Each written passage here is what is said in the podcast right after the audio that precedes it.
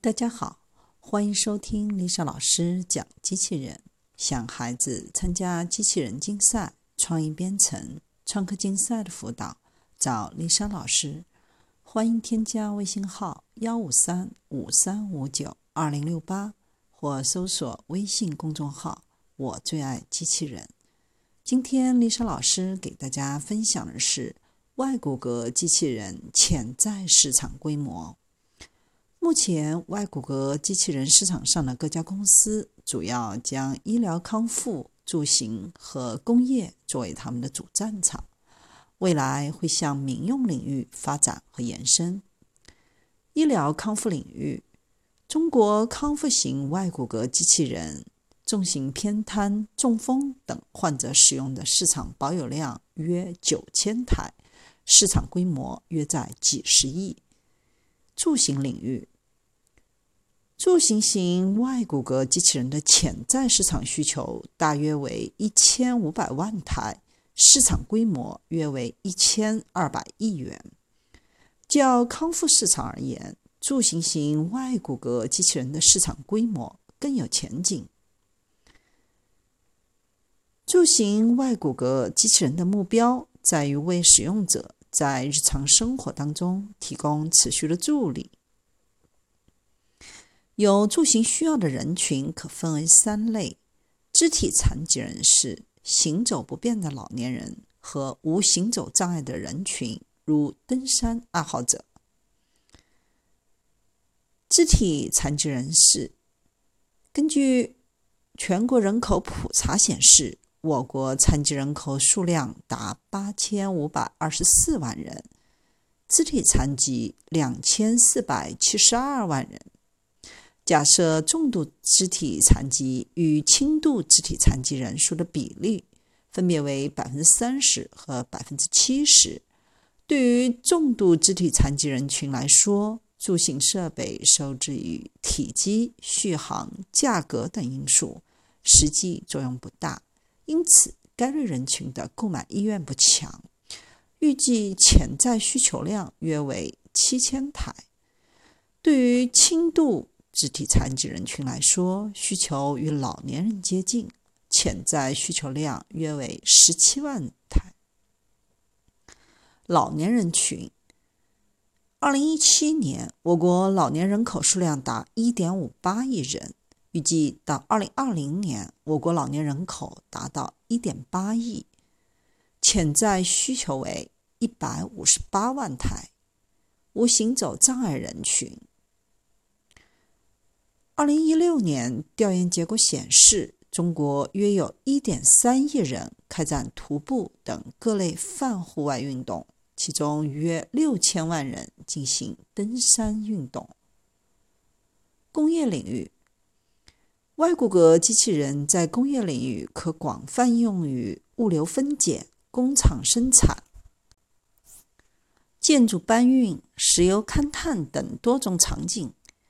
中国约有三千四百万从事重体力劳动的工人，潜在市场规模约为二百万至三百亿元。中国的自动化进程已经进入到平缓增长的阶段。这意味着，在现有技术的支持下，工业自动化已经发展到一个平台期。很多精细化、非标准化的操作或野外工作场景下，自动化机器难以胜任。同时，我们还可以看到，中国工业领域的实际劳动力供给形势严峻。国家统计局披露的数据和六普的数据。可以估算出近年来在采矿业、工业制造业、建筑业、装卸搬运业和仓储业等重体力劳动行业的从业人员总数变化。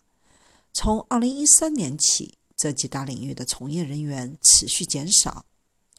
2017年总的从业人数约3400万。伴随从业人数的下降，我们还能发现从业群体高龄化的现象。以农民工群体为例，四十一岁以上农民工占比从二零零八年的百分之三十上升至二零一五年的百分之四十五。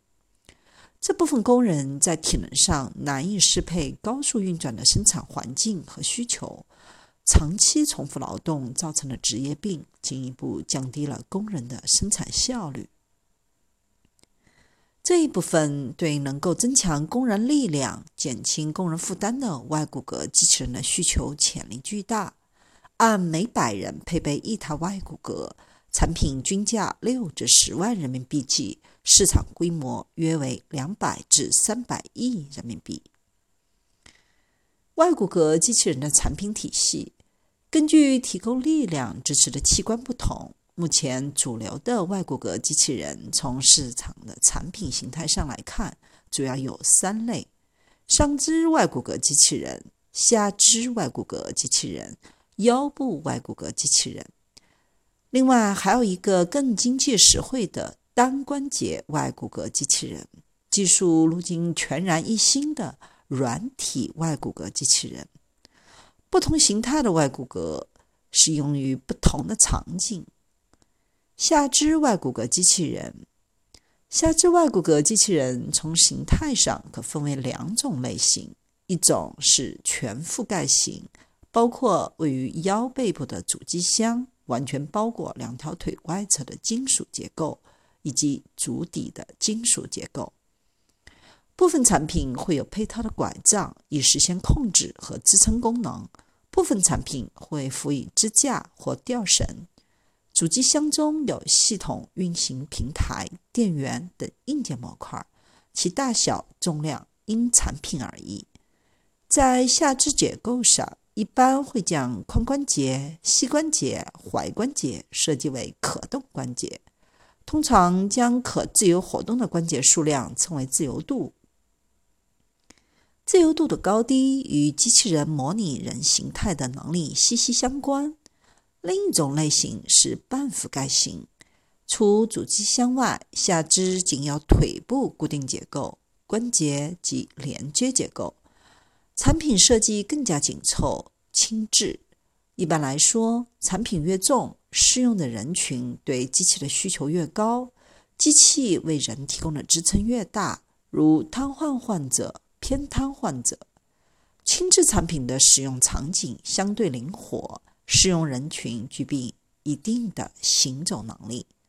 上肢外骨骼机器人，上肢外骨骼机器人和半覆盖型的下肢产品形态很相似，仅是固定在下肢的结构转移到了上肢。从结构上看，也主要是通过有自由度的关节辅助人体的活动。腰部外骨骼机器人。腰部外骨骼机器人形态上类似曾经红极一时的贝贝佳，通过织物将产品固定在背后，产品的主体即为背在身上的主机箱，各种功能模块都布置在机箱内部，主要用于频繁弯腰搬运的场景，如物流、建筑工地等。软体外骨骼机器人。目前市场上的软体外骨骼机器人，其实也属于下肢外骨骼机器人中的一种。从使用场景来说，与轻质的金属结构外骨骼机器人也有所重合，但其形态和技术路径，金属结构的下肢外骨骼全然不同。主机箱仍然存在，但结构更为小巧。下肢部分通过纺织物固定在人体。通过绳索而非关节结构提供助力。